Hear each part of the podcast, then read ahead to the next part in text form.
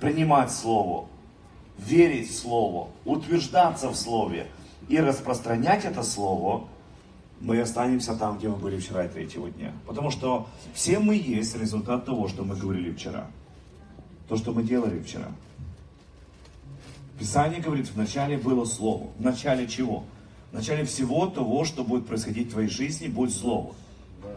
Хорошее или плохое, поражение или успех, здоровье или болезнь, э, финансовое процветание или нищета, будет сразу после твоего слова.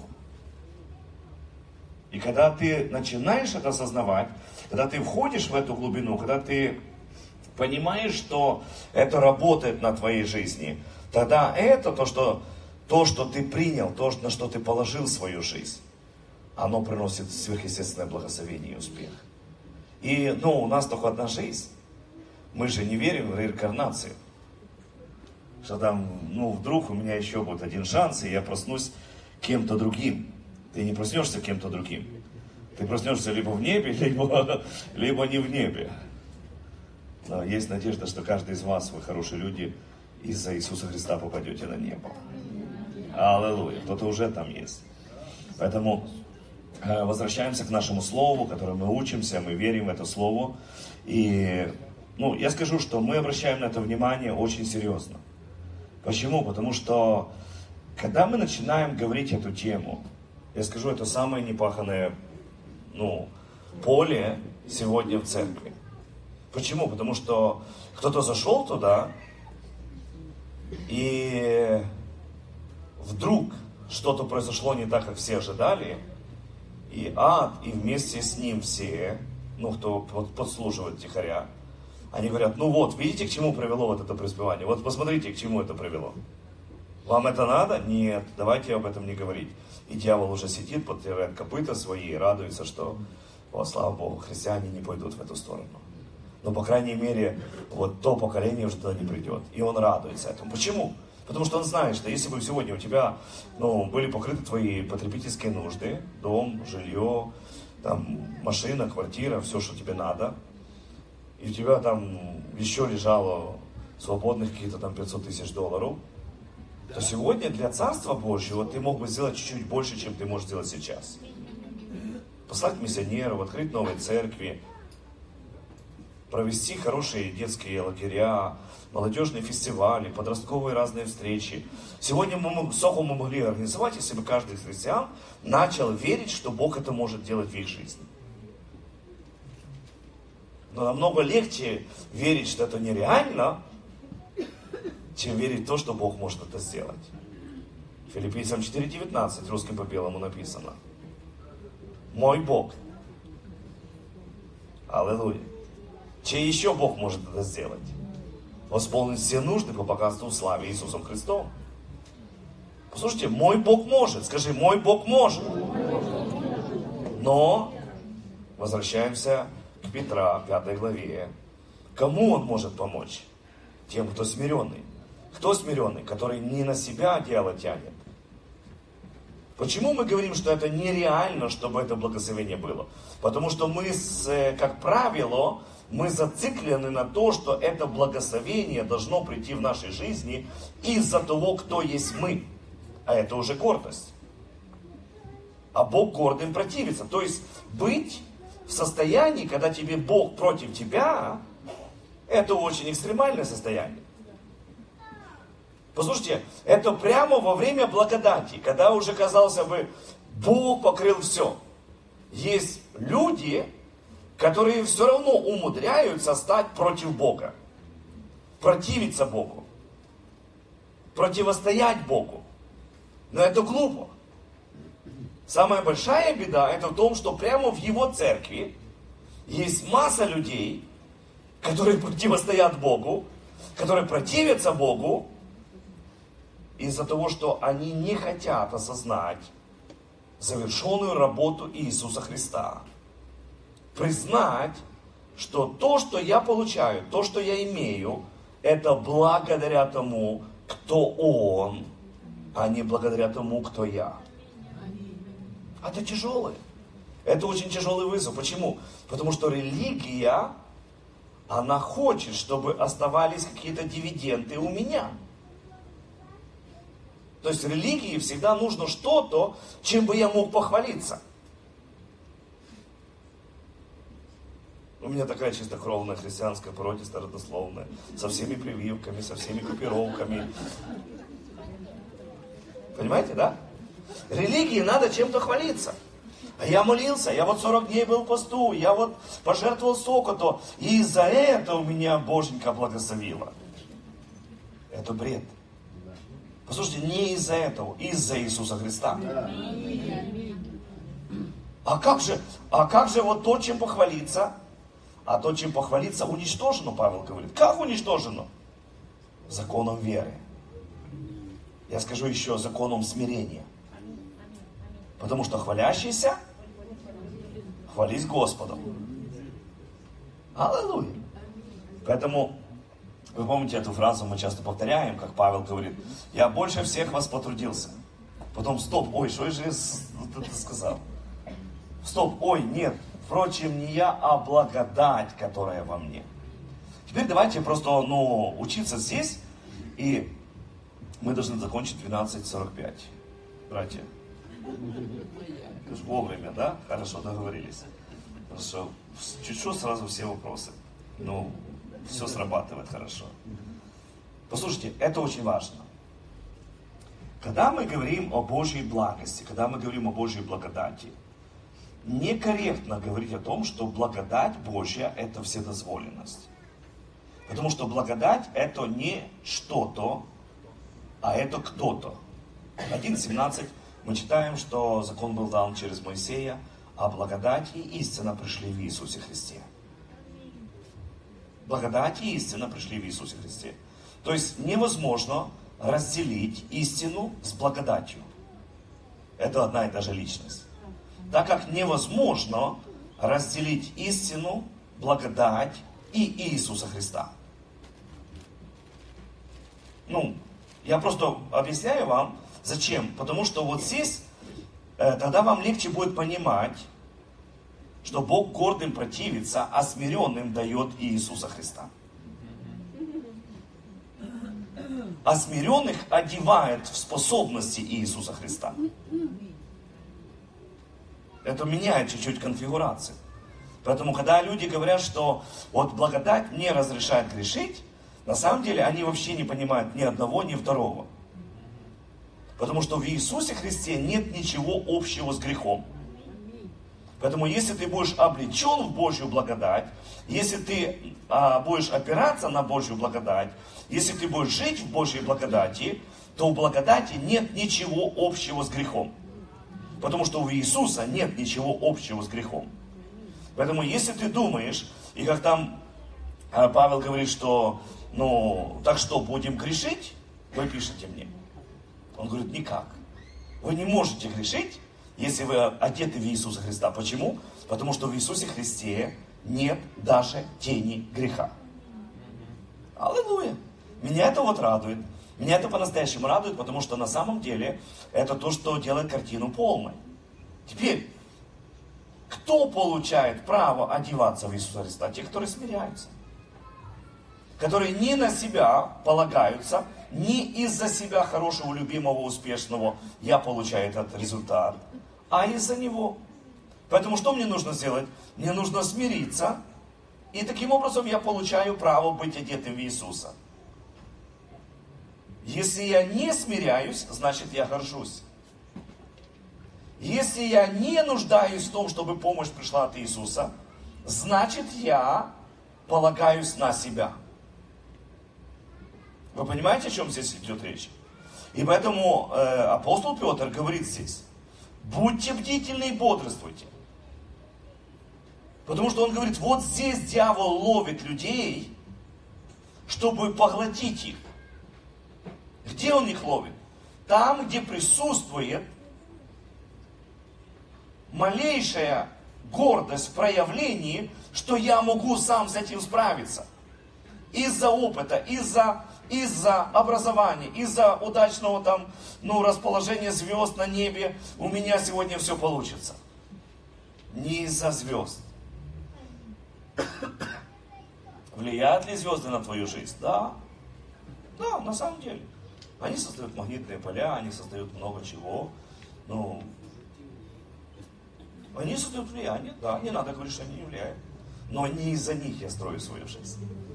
Я строю свою жизнь из-за завершенной работы Иисуса Христа.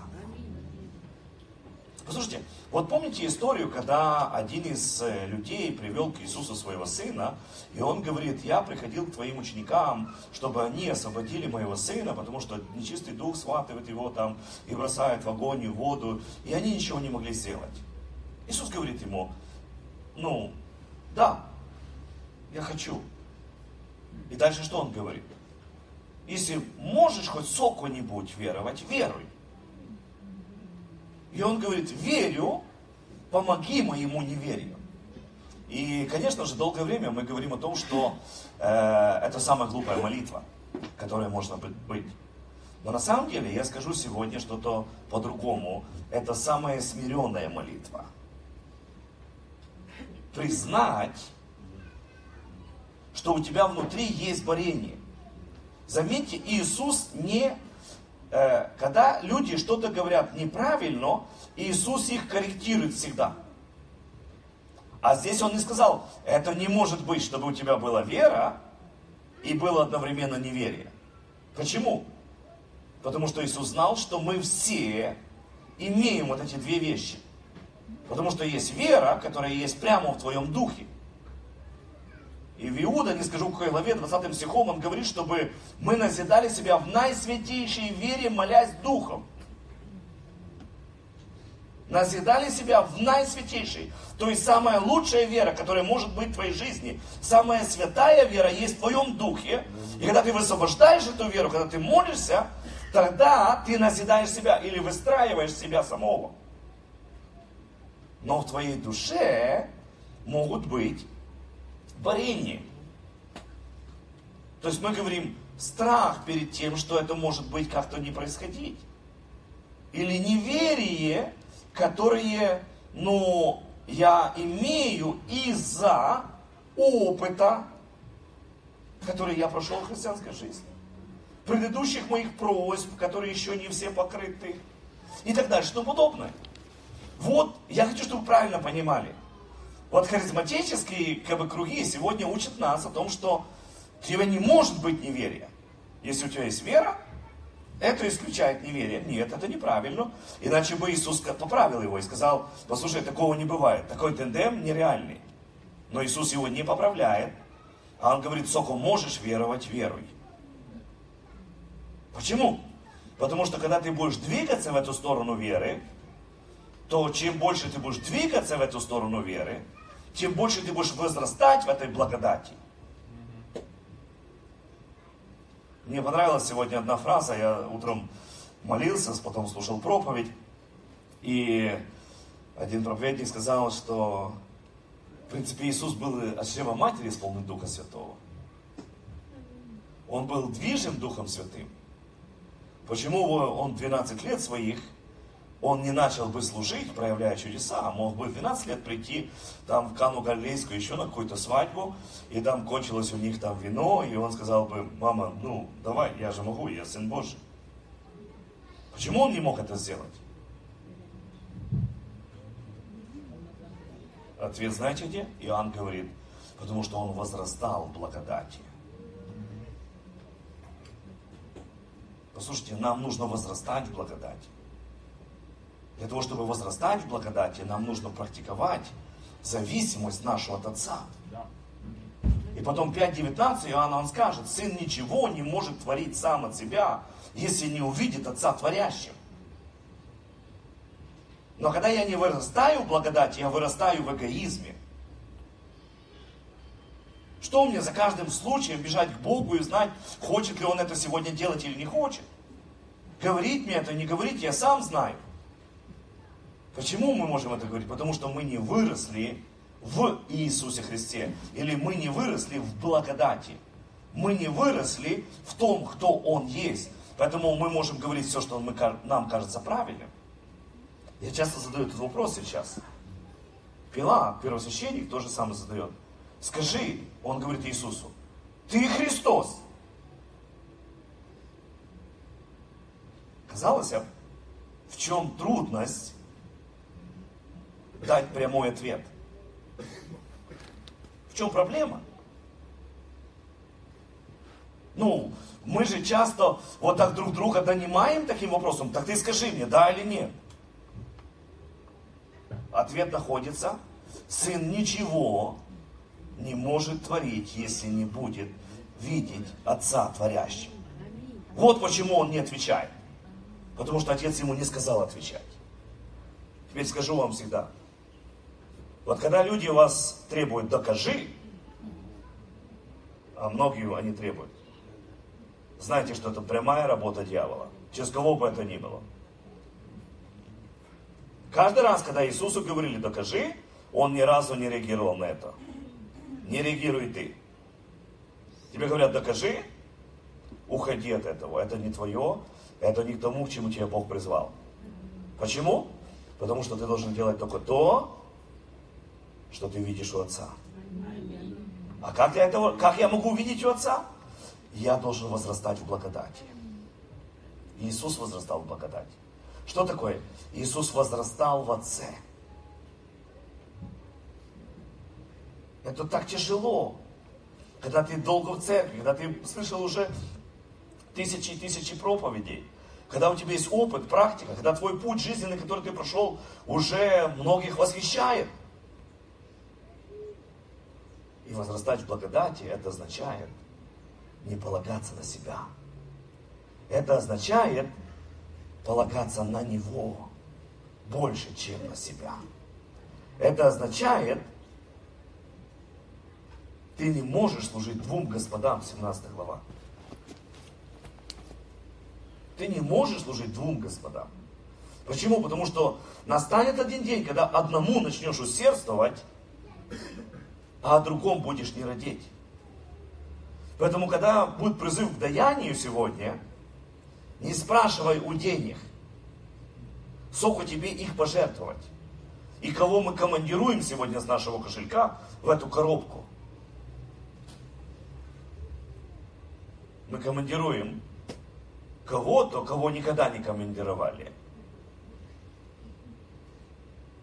Аллилуйя. Некоторые уже начинают обижаться. Некоторые уже начинают обижаться. Но это только из-за гордости вы можете обижаться. Почему? Потому что смиренный, он, он не расстраивается из-за этого. А гордый, о, мне рассказывают, сколько я должен давать. И поперло сразу его. Да, гордый говорит, о, он мне будет рассказывать, сколько давать. Это тебе хорошо говорить ты там вот это, а вот я, я вот, если бы ты знал, я своими, э, вот я что заработал, мне же никто никогда не дал. Смотри, чтобы твои боженьки однажды не накрылись. Будешь ходить вот как тот наш Петя. Богу поколотило. Я хочу, чтобы ты правильно понимал. Кому Бог дает благодать? Кому Бог дает Иисуса Христа? В помощь? Тот, кто смиряется. Поэтому я говорю, да, Господь. Когда я просыпаюсь, когда у меня есть вызов, когда мне нужно покрывать какие-то нужды, я просыпаюсь, я говорю, Господь, мне нужна Твоя помощь. Пастор, надо верить. Я знаю, что надо. Но я хочу с ним верить. Я говорю ему, Бог, мне нужна Твоя помощь, помоги мне. Бог, мне нужна Твоя помощь, сделай это. Бог гордым противится, смиренным дает Иисуса Христа. Смиренным дает Иисуса Христа. Способности Иисуса, характер Иисуса, возможности Иисуса, мудрость Иисуса. Кому Он дает? Кто смиряется. А когда я сам, когда я умею, когда у меня опыт, практика, я становлюсь в позицию, когда я, ну Бог против меня. Теперь Бог против меня, и, скажем так, часто бывает, что, знаете, вот часть церкви, они находятся в этом состоянии скрытой гордости. Ну, на себя аж надежда. Бог против них, но они приходят к Богу, и для формы они говорят, Господи, я знаю, что ты против меня, но все равно помоги мне. Он говорит, смирись, а я вознесу тебя. Но когда я вознесу тебя, я хочу быть уверенным, что там нет то, на что ты можешь ссылаться, на что ты можешь опираться, на что ты можешь сказать, это, это моя рука сделала. Знаете, когда Авраам покупает землю для того, чтобы похоронить Сару, и царь говорит, тебе надо эту землю, бери.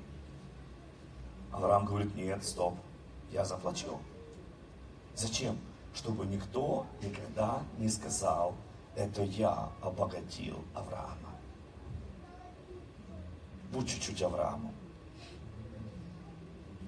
Чтобы никто никогда не сказал, о, это моя вера, о, это вот моя родословная, а, это вот счастливый случай, а, вот это так звезды сложились. Это из-за Иисуса Христа.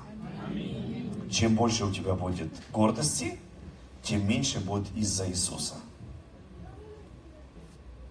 В вопросах финансов, в вопросах здоровья, в вопросах семьи, в вопросах э, коммуникаций. Это все из-за Него. Слушайте, я часто говорю это, и можем к этому стиху вернуться, потом апостол Павел говорит, все от Него, все через Него и все для Него. Когда в этой формуле выпадает хотя бы одно от Него, через Него или для Него, эта схема перестает работать. Да, мне от Него надо, но это же из-за моей веры. Если не из-за Него, цепь прерывается. Хорошо, Господь, это от Тебя, это через Тебя, через Иисуса Христа, но для того, чтобы мне было хорошо. Опять прорывается цепь. Потому что от Него, через Него и для Него. Послушайте, я хочу, чтобы правильно понимали, зачем это нужно. Зачем нужны финансы? Я скажу, что большинство из вас, вы просите только для того, чтобы удовлетворить свои собственные похоти, свои собственные удовлетворения.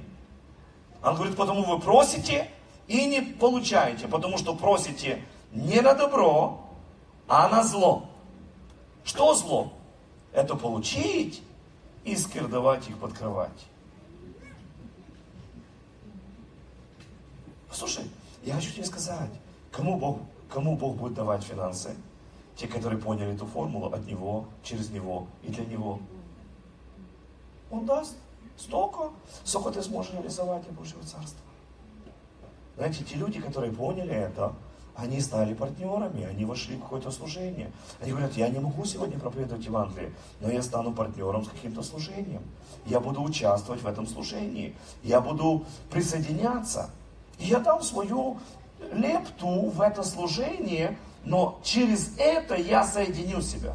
Знаете, у нас есть пенсионеры, которые сегодня несут такие свидетельства, говорят, у меня ничего не светило.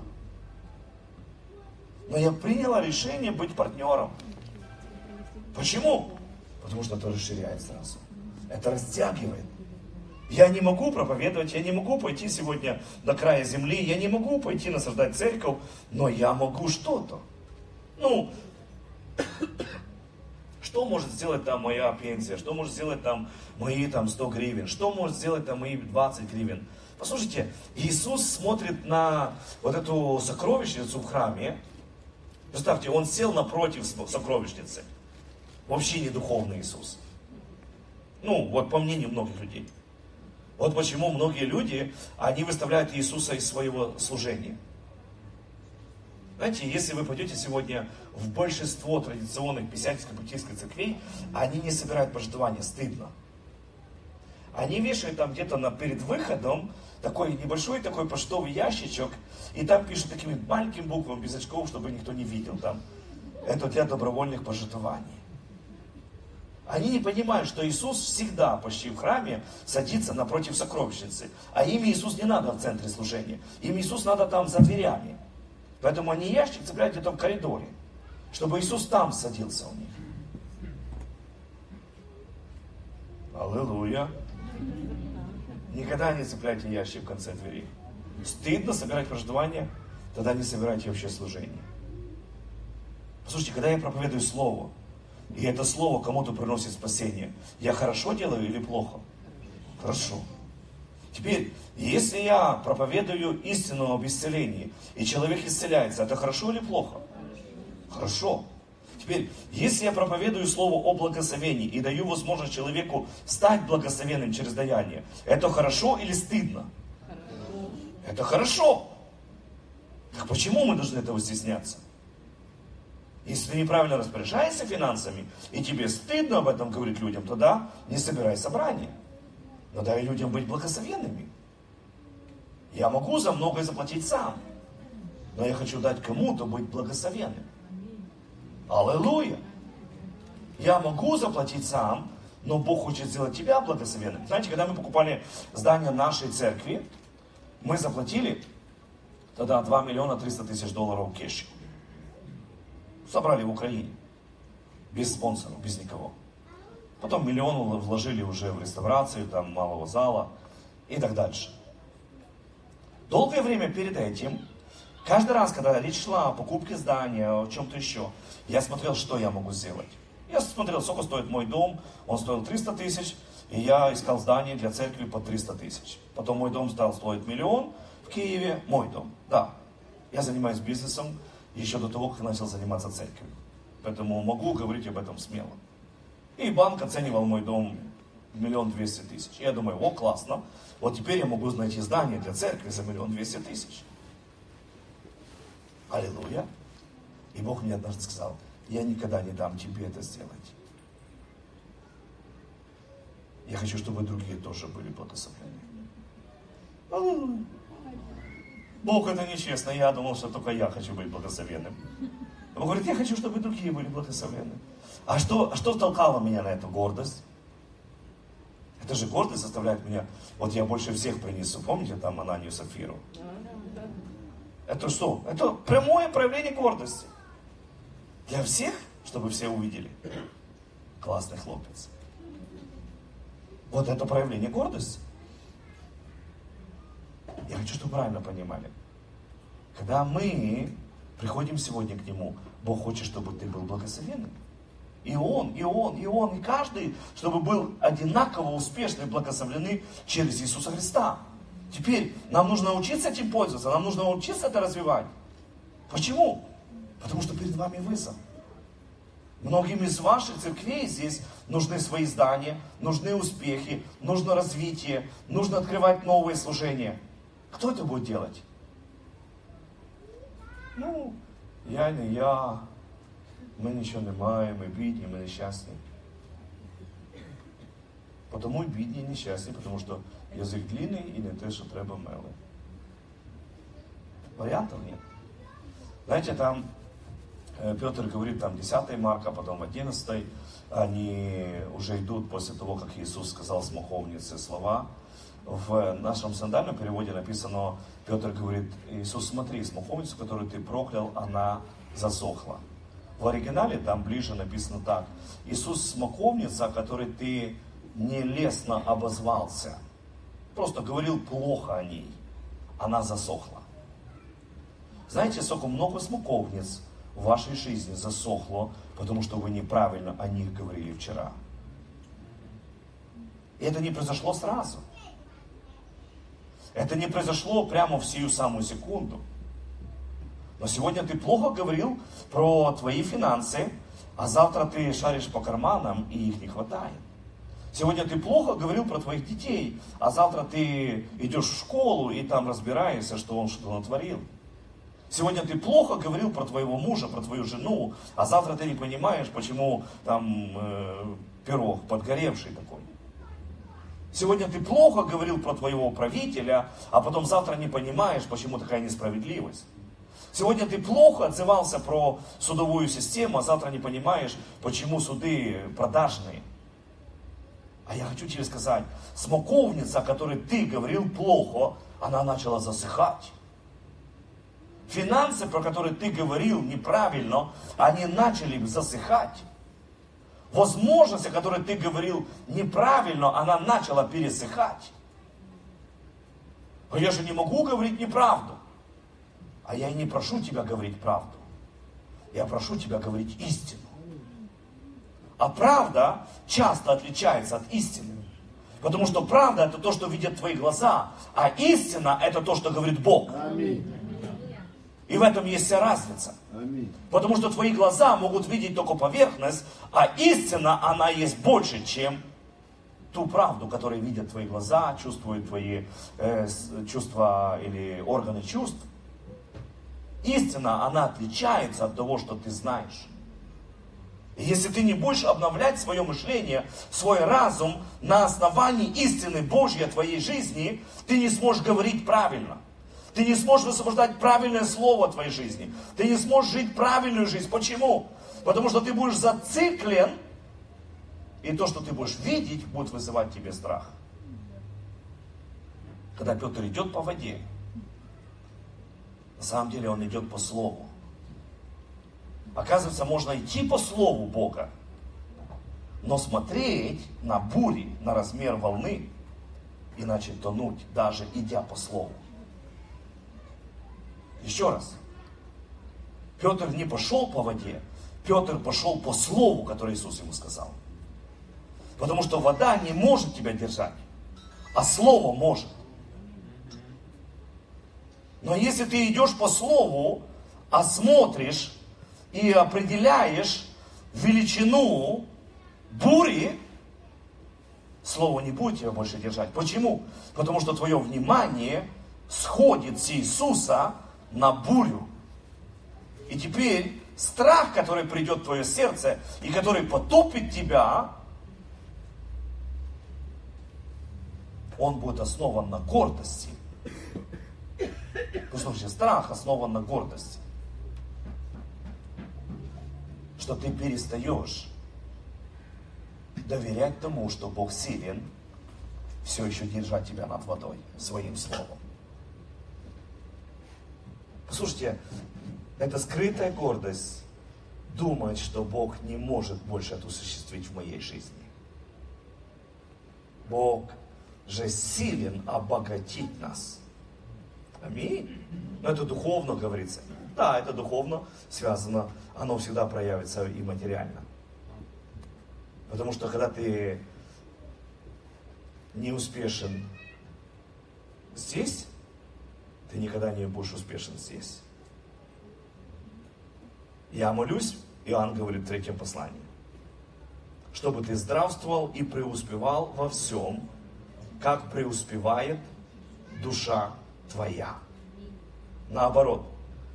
Давайте я скажу наоборот вот этот стих.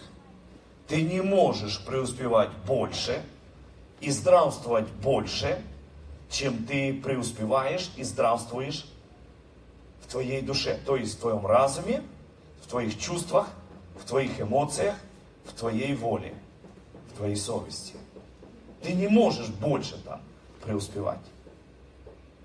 Ну, я в духе преуспеваю, а мой разум констатирует факты. Но ты будешь преуспевать на уровне твоей души. Если душа у тебя попрошайка, твое преуспевание как у попрошайки. Если душа твоя нищая, ты не обновил ее через слово, соку тебе не давая, это будет как вода в песок. Да, я знаю, что это многим не нравится, я знаю, что это тяжело слышать, но я хочу, чтобы ты понимал, Бог не может переступить через свое слово. Даже тогда, когда у тебя кричащая нужда, даже тогда, когда у тебя безвыходная ситуация, Бог не может пренебречь свое слово. Почему? Потому что приходящий к Богу должен веровать, что Он есть, и ищущим Его воздает. А если я не верю, что Бог мне не поможет, Он так сказал, что не поможет. А, а как же, мы же во время благодати живем. Начни веровать, потому что вера это смирение. Настоящая вера это смириться. Это сказать, Господь, я завишу от Тебя. Я от Тебя получаю, а это не я хороший такой. Это не у меня удачная рука такая. Это не потому, что я такой, ну, такой весь белый пушистый. Я доверяю Тебе. А это есть вера. Я иду за Тобой. Если Ты сказал, я не капризничаю. Знаете, что мы делаем? Мы попросили чего-то у Бога, а потом мы приходим к Нему. Я делаю это множество раз. Я приходил, говорю, Господи, Твое Слово не работает. Я же Тебя прошу, по-нормальному, дай мне это. Почему ты мне это не даешь? Я не буду это делать. Что заставляет меня так говорить? Гордость. Почему? Потому что если я пойму, что невозможно служить одновременно Богу и богатству, я буду приходить к Богу как господину и скажу, Господь, а, нужно это сделать, нужны эти финансы, но как ты думаешь, что я должен сделать? Чем я должен заняться? Как часто мы приходим к Богу, чтобы решить вопросы, как прокормить семью, как заплатить э, долги, как заплатить э, ну, там, наши нужды, как покрыть это. Мы приходим к кому? Мы говорим, как я могу это сделать? И начинаем рыться, а что же у нас есть? А какие активы можем задействовать? А какие пассивы можем активировать? О, что я могу сделать? Ты не можешь служить и Богу, и богатству. Почему служить? Потому что слуга это не тот, который распоряжается. Слуга это тот, который подчиняется. Я хочу служить Богу, я хочу подчиняться Богу. Поэтому если у меня стоит вопрос, мне нужно заплатить что-то, мне нужно что-то покрыть, у меня рождается какой-то проект от Бога, я прихожу к Нему и говорю, я просто слуга, я просто исполнитель. Как ты думаешь, на что я должен обратить внимание, когда я должен этим заняться, что ты говоришь мне сделать, я буду это делать. Но он ничего не говорит прямо сейчас. А мне надо. Что я делаю? Господи, двинься, если ты не двинешься, я двинусь. Это не работает. Потому что ты выходишь из смирения и переходишь в гордость. Ну надо, Господи, горит уже. А он в курсе. Он просто хочет, чтобы ты доверился ему. Он говорит, это мой, это мой вызов, это то, что я делаю, это то, что я покрываю. Но, Господи, ну надо уже зараз. Хорошо. Хорошо. Бог говорит, ты думаешь, я не в курсе? Я в курсе. Знаете, мы приходим часто к Богу и говорим, Господи, ты даже не представляешь, какой вызов у меня. Он говорит, хорошо, у тебя такой вызов, давай, дуй дальше. Это же твой вызов. Знаете, сегодня в христианстве очень распространенная версия, прийти к Богу и рассказать, какие у тебя большие проблемы. А я хочу, чтобы было по-другому. Приди к проблеме и расскажи, какой у тебя большой Бог.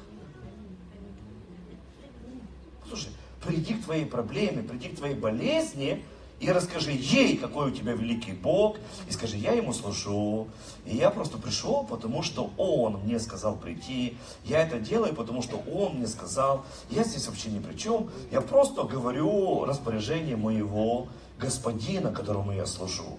А господин мой сказал, чтобы я сказал тебе, гора, чтобы ты подвинулась. А мы приходим к Богу и говорим, Господи, ты видел гору, которая стоит возле меня? Он говорит, да, я видел. Ну, ты не представляешь, о, для того, чтобы ее обойти, мне надо три дня. Бог говорит, ну, может, даже четыре, ты, ты все не знаешь. Господи, ну, если ты ее не подвинешь, у меня будут проблемы. Ну, говорит, ну, это твои проблемы будут, это же не мои проблемы будут. Вы понимаете, вот как мы себя ведем? А что он говорит? Будь тем, который служит. Выбери, кому ты служишь. Я Господу служу, то есть я его слуга. Я не распоряжаюсь Господом, это Он мной распоряжается. Это Он говорит слуге, иди и идет, приди и приходит. Если Он мне говорит это, если у меня есть вызов, я прихожу к этому вызову, и я говорю, господин, что мы сделаем сегодня с этим? Какое твое мнение? Не мое мнение. Я, я не решаю, ты решаешь. Ты господин. Это смирение. Послушайте, это вера. Гордость говорит, я знаю, как вести себя. Я знаю, что ответить здесь. Это гордость. Кроме того, что ты не попадешь в цель, ты еще и вызываешь себе Бога противником. Почему? Потому что Бог гордый противится. А вы не можете одновременно совет брать у Бога и совет брать у вашего кошелька. Сколько пожертвуем? И деньги говорят, тебе же ты помнишь, там завтра заплатить надо за свет, если не заплатишь, отключат. Еще надо заплатить вот это, и ты же помнишь, э, ботинки порвались у сына. Хорошо. Посоветуемся. С кем? Кто твой господин, с тем и будешь советоваться. Если деньги твой господин, ты с деньгами будешь советоваться. Если Бог твой господин, ты с Богом будешь советоваться. Но надо здравомыслие. Да. Если бы ты такой был здравомыслящий всегда, когда вопрос не только денег стоит, а то ты здравомыслящий только тогда, когда деньги вопрос. А во всех других случаях тебе не надо быть здравомыслящим. Самое большое здравомыслие, которое ты можешь проявить в твоей жизни, это не служить деньгам. Заставить деньги служить твоему господину. Знаете, у многих людей сегодня Бог должен обеспечить свой и ихнего господина деньги. То есть они Бога тянут, Господи, благослови это. Господи, сделай вот это. Господи, устрой это. Мой господин деньги, Господь, а ты подработай на мои деньги. Мне же надо деньги, деньги, деньги, деньги. И это в церковь пришло. Пастора потеряли знаете, понимание этого. Святые люди потеряли понимание этого. Поэтому пришел каламбур, запутались. Поэтому часть церкви не дает десятину Богу. Часть не дает жертвы. Часть вруны стали. Говорили Богу, если ты мне дашь вот это, я тебе вот это дам. Когда Бог дал им то, что они просили, они оправдали и не дали то, что в следующий раз, Господи. Я могу даже пальцем показать, кто вот недавно надурил Бога. Не буду это делать. Даю шанс. Послушайте, я хочу, чтобы правильно понимали. Ты не можешь служить двум господам. Выбери, кто твой Господь. Если Господь есть Бог, служи Ему. С Ним советуйся. Он говорит, когда стал вопрос, Павел говорит, я не стал советоваться с плотью и кровью. В одном расширенном переводе читал, я не стал советоваться с тем, что делает мою жизнь комфортной. Я это оставил, посчитая это за ссор. Я хочу, чтобы ты правильно понимал. Деньги это самый плохой советник в твоей жизни. Самый неправильный. Никогда ему не служи, никогда с ним не советуйся. Потому что если будешь советоваться с ними, они тебе расскажут, как их много будет. Они тебе скажут, для того, чтобы нас было много, надо нас беречь. Надо нас сохранять, надо нас умножать. А Царство Божье говорит по-другому. Если вы хотите, чтобы, у вас, чтобы денег было много, вам надо их отдавать. Да, так написано в Библии моей. И в твоей тоже, кстати. Аллилуйя. Аллилуйя. Теперь я понимаю, что надо идти к завершению чуть-чуть. Поэтому послушайте, он говорит, бодрствуйте. Ваш враг дьявол бродит вокруг вас, как рыкающий лев в поисках жертвы. Меня радует тот сам факт, что он не может любого из вас сожрать. А он ищет, кого можно сожрать. Как вы думаете, кого он сожрет сегодня? Я хочу, чтобы правильно. Он ищет, кого сожрать. То есть, если бы он мог сожрать любого верующего, он бы уже всех сожрал верующих. Но, слава Богу, ему не дано такое право сожрать любого. Он ищет только тех, которые попадают в немилость Бога которые попадают в противление Богу. А когда мы попадаем в противление Богу? Когда горды. Когда не разрешаем Божьему лучшему приходить в нашу жизнь, а пытаемся доказать, что мы сами с этим справляемся. Ну, другими словами, мы отбиваемся от стада. Самая легкая добыча для хищника – это овца, которая пасется отдельно. Я говорю о гордых верующих. Что я буду ходить в эту церковь? Я уже все сам знаю. Я, я могу сам быть по себе. Я верю Богу в, в сердце. Вот это, вот это, этот дух, в душе верю, да? А когда вода горячая закончится, перестанешь верить? Душевный ты мой. Послушайте, это легкая добыча для дьявола. Гордый христианин, который сам все знает. Мне не надо этот пастор. Я могу тебе рассказать. Ты легкая добыча. Ты удовольствие дьяволу приносишь, когда он просто тебя ловит на ровном месте, без усилий, даже не разбегаясь. Почему? Потому что когда я нахожусь в теле, у меня есть пастор, он водит меня, он защищает меня, он кормит меня. Ты что? Ты что, сам не можешь? Я сам не хочу. Я пробовал уже. Я знаю, что такое с ним, и знаю, что такое без него. Были времена, когда я был так наполнен гордости, когда я обращал все внимание, насколько я хорош, насколько я помазан, насколько я успешен, насколько я состоялся, насколько я счастливый, насколько, насколько, насколько. И я знаю, когда я научился, это не я, а благодать, которая во мне. Это не я такой хороший, а это Иисус. Это не я здесь, потому что я исцелен, я здоров, я успешен. Это Иисус. Он привел меня. Я здесь просто, я, я, я не понимаю. Знаете, я говорю всегда, когда Бог призвал меня в служение, в 93 году мы начали церковь в Киеве.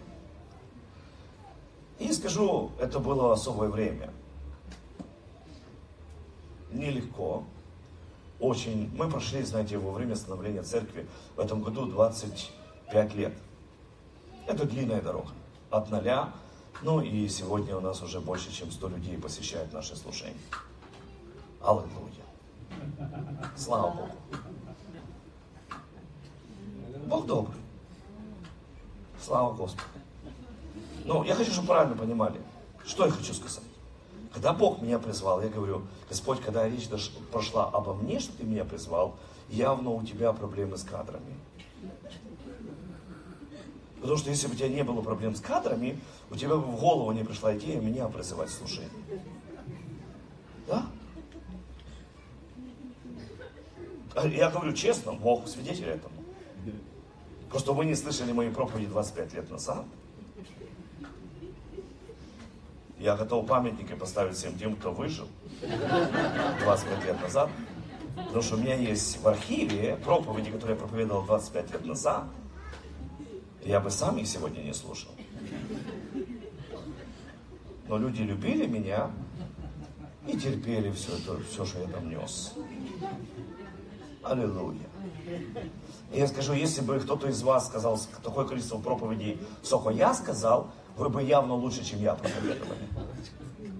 Понимаете? Любой, кто из вас бы сказал такое количество проповедей за 25 лет, сколько я сказал, вы бы явно лучше проповедовали, чем я сегодня проповедую. Просто вы не поверили, что вы можете быть использованы Богом, а я поверил. Потому что у меня не было на что полагаться. Почему? У меня были родители очень известные. Папа, которого знала вся советская держава. Аллилуйя. Мне не надо было.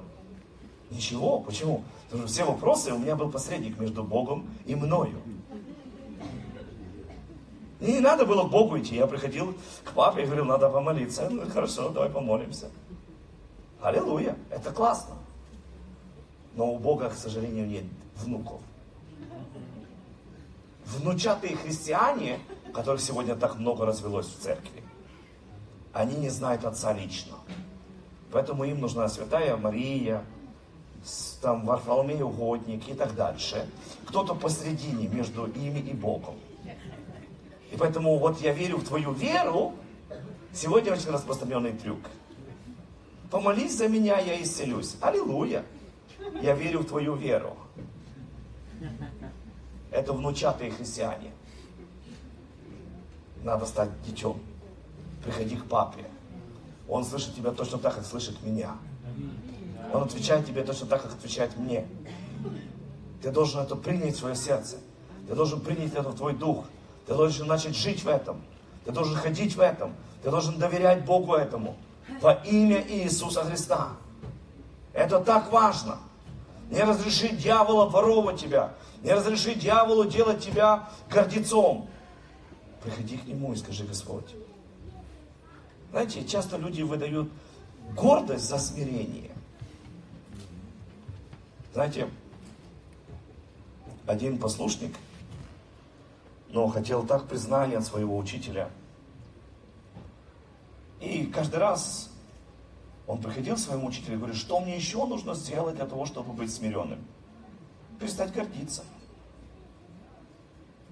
Перестань гордиться, и ты будешь смиренным.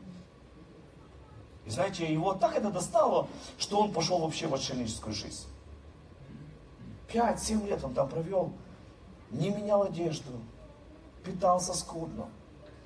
Знаете, одежда его порвалась, вот эта э, одежда, которая сверху, это платье, вообще с дырками такими.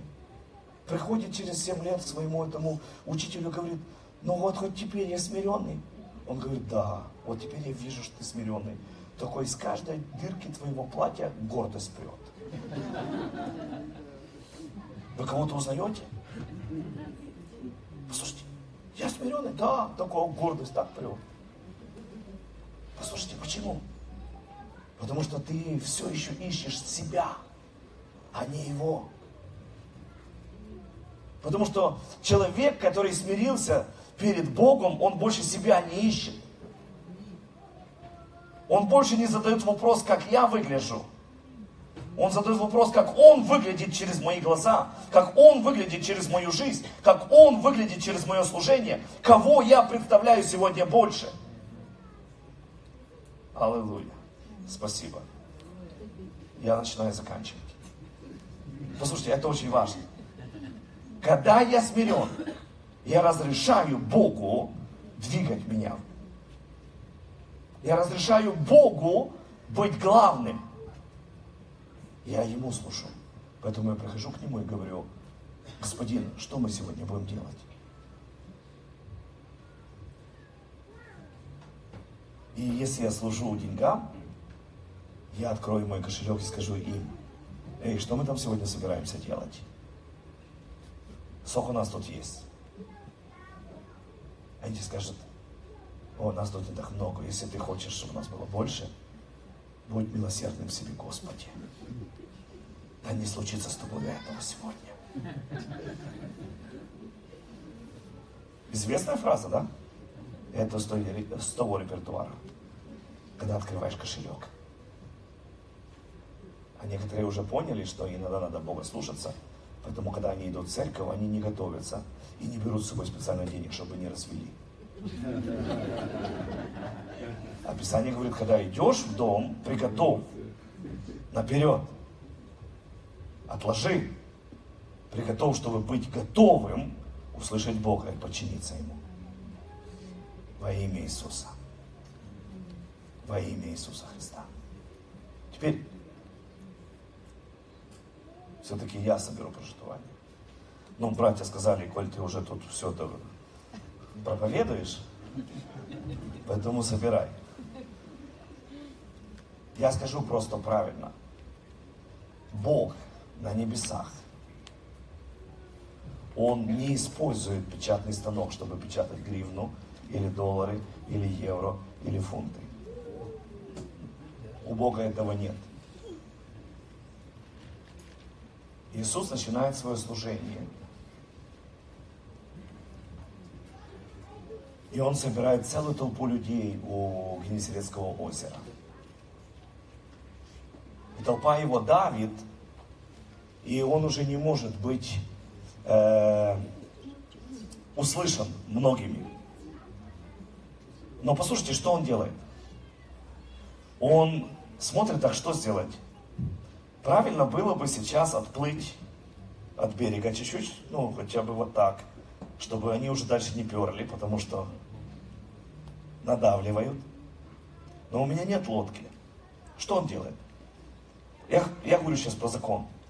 Он обращается к Петру и говорит, Петр, можно у тебя мое царство, которое я представляю, арендует твою лодку, чтобы исполнить то, что нужно сейчас Царству Божьему. Петр говорит, конечно, да. Но вы знаете, что Иисус сказал это намного проще. Не так, как широко, как я сейчас объяснял. Я просто объяснял, чтобы вы увидели, как работает принцип. И теперь то, чем владел Петр, над чем у Петра была власть, он передает в пользование Царству Божьему. Когда произошла передача власти Петра, это была часть его бизнеса. Он эту часть бизнеса, я не знаю, сколько это составляло в его бизнесе, я не знаю вообще, сколько лодок у него было, но больше, чем одна точно, потому что, ну, позже мы увидим, что там в конце этой истории там произошло. Послушайте, Иисус начинает использовать арендованную лодку, а если Иисус, значит Царство Божье, начинает использовать арендованную лодку, которая нужна Царству Божьему для выполнения конкретного задания. И что происходит? Вот время, когда поменялся собственник лодки на какое-то время. Этот момент заставил все законы естественные работать по-другому. Я скажу, кроме того, что толпа людей слушала проповедь, которую Иисус проповедовал, все рыбы, которые были в озере, они просто были под э, давлением, таким, знаете, шоком. Творец, который нас сотворил, взял аренду, лодку у Петра. Петра это тот, который нас убивает, тот, который нас ловит, который нас жарит, продает, который за нас живет. Этот творец у этого живодера взял лодку в аренду. Все рыбы так между собой разговаривали. Он целую ночь за нами гонялся сегодня. На этой лодке. А теперь сам Творец взял эту лодку в аренду, что-то будет. И знаете, они выныривали там. Что ж там случилось? И смотрели, там толпа такая сидит. Когда Иисус закончил эту аренду, он говорит, Петр, закинь сети. Учитель, ты плотник, так занимайся деланием табуреток. А я рыбак всю жизнь. Мы целую ночь ловили и ничего не поймали. Потом смотрит на толпу такую, ну, слишком дерзко, да? Ну хорошо, ладно. Ладно. Только потому, что ты учитель, только потому, что ты сказал, я это сделаю. И они отплывают на глубину чуть-чуть. Итак, знаете, я вот, я вот вижу эту морду лица Петра, такую кислую. Они уже сети мыли, они уже думали, что вот еще полчаса я уже буду спать, целую ночь ловил, так смучился. Нет результата, дети будут сегодня не накормлены, бизнес сегодня не пошел. Знаете, вот эта ситуация. Вот некоторые из вас здесь такого, с таким видом лица, видели бы вы себя отсюда. Вот я говорю вам это все, а вы просто внутри вот такое противление. Что ты мне говоришь? Я вот, у меня бизнес не пошел, вот последние полгода, ничего не имею. Вот ну что ты говоришь? Сеть забрось, много сетей забрось. Аллилуйя. Знаете, и Петр, я вижу вот эту такую кислую, такую морду лица, он бросает эту сеть, так, ну ладно, хорошо. И вдруг, написано, страх пришел на них всех. Сеть начала рваться. Скажу, Иисус не хотел причинить ущерб бизнесу Петра. Но просто он разрешил сети рваться, чтобы тот научился слушаться Бога. Потому что Иисус сказал ему забрось сети, а тот схитрил и одну забросил. Ну, так написано, да? Ну, поэтому, ну, иногда Бог говорит, ну, это тебе будет всегда на память. Вот каждый раз, когда в следующий раз будешь бросать сеть, вспоминай то, что я тебе говорил. Потому что сеть начала рваться. И тогда он вторую часть бизнеса начал звать себе. Говорит, эй, плывите сюда, помогите нам. Написано, что это дало возможность им поверить. То есть Бог его благословил, это привело его к покаянию Петра, потому что Петро до этого не был покаявшимся. То есть мы говорим, религия так говорит, что вначале покайся, и Бог тебе благословит твой бизнес. А с Петром было по-другому. Вначале благость Божья привела Петра к покаянию, но благость была проявлена к Петру до того, как он покаялся. Потому что когда он увидел, сколько рыбы поймалось, вот тогда он упал перед Иисусом, и тогда он сказал, Господи, я человек грешный, ты не можешь быть в этой лодке, я же грешный. Он покаялся. Так вот, слушайте, сегодня вот то, что произойдет. Если по-другому, это неверие.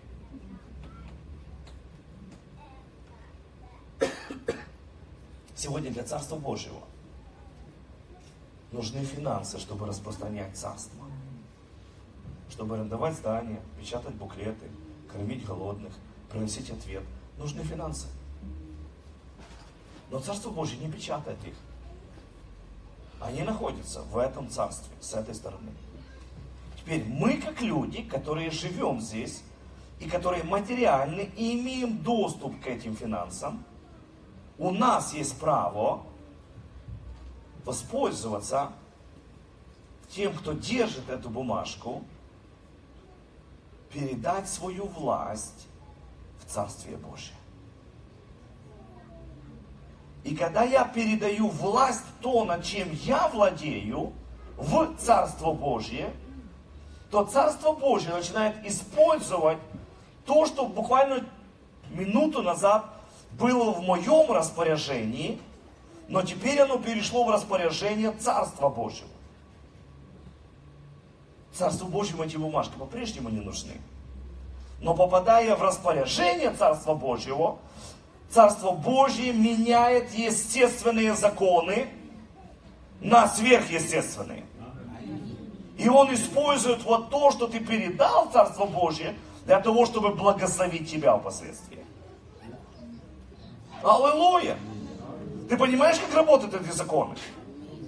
А теперь, представьте себе вот то, что сегодня многих из вас дьявол побуждает сделать. Я знал, что это будет. Но я уже так долго иду, безрезультатно. Я готов что ответить. Иисус, извини, кого-то другого лодку попроси. Я целую ночь ловил, я устал, у меня спина болит. Меня дома ждет жена, дети. Теща у меня, ты знаешь, болеет. Мне надо лекарства и купить. Извини, я тебе не дам. Вот то, что дьявол побуждает сегодня вас делать. Будь чуть-чуть Петром сегодня. Вопреки тому, что ты был безрезультатный. Вопреки тому, что часть твоей жизни уже была в тупике. Вопреки этому, отзовись сегодня на призыв Бога и то, чем ты владеешь. Не надо обещать Богу, о, когда у меня будет миллион, я тебе буду давать больше, чем десятину. Не бреши. Если ты даешь Богу сегодня из тысячи гривен десятину, тебя жаба просто задушит давать из миллиона десятину. Я тебе обещаю. Просто она задушит тебя. Ты не выживешь. Аллилуйя. Поэтому из того, чем ты владеешь, ты можешь давать. Из того, чем ты владеешь, ты можешь дать. А не из тем, что ты думаешь, что будешь владеть.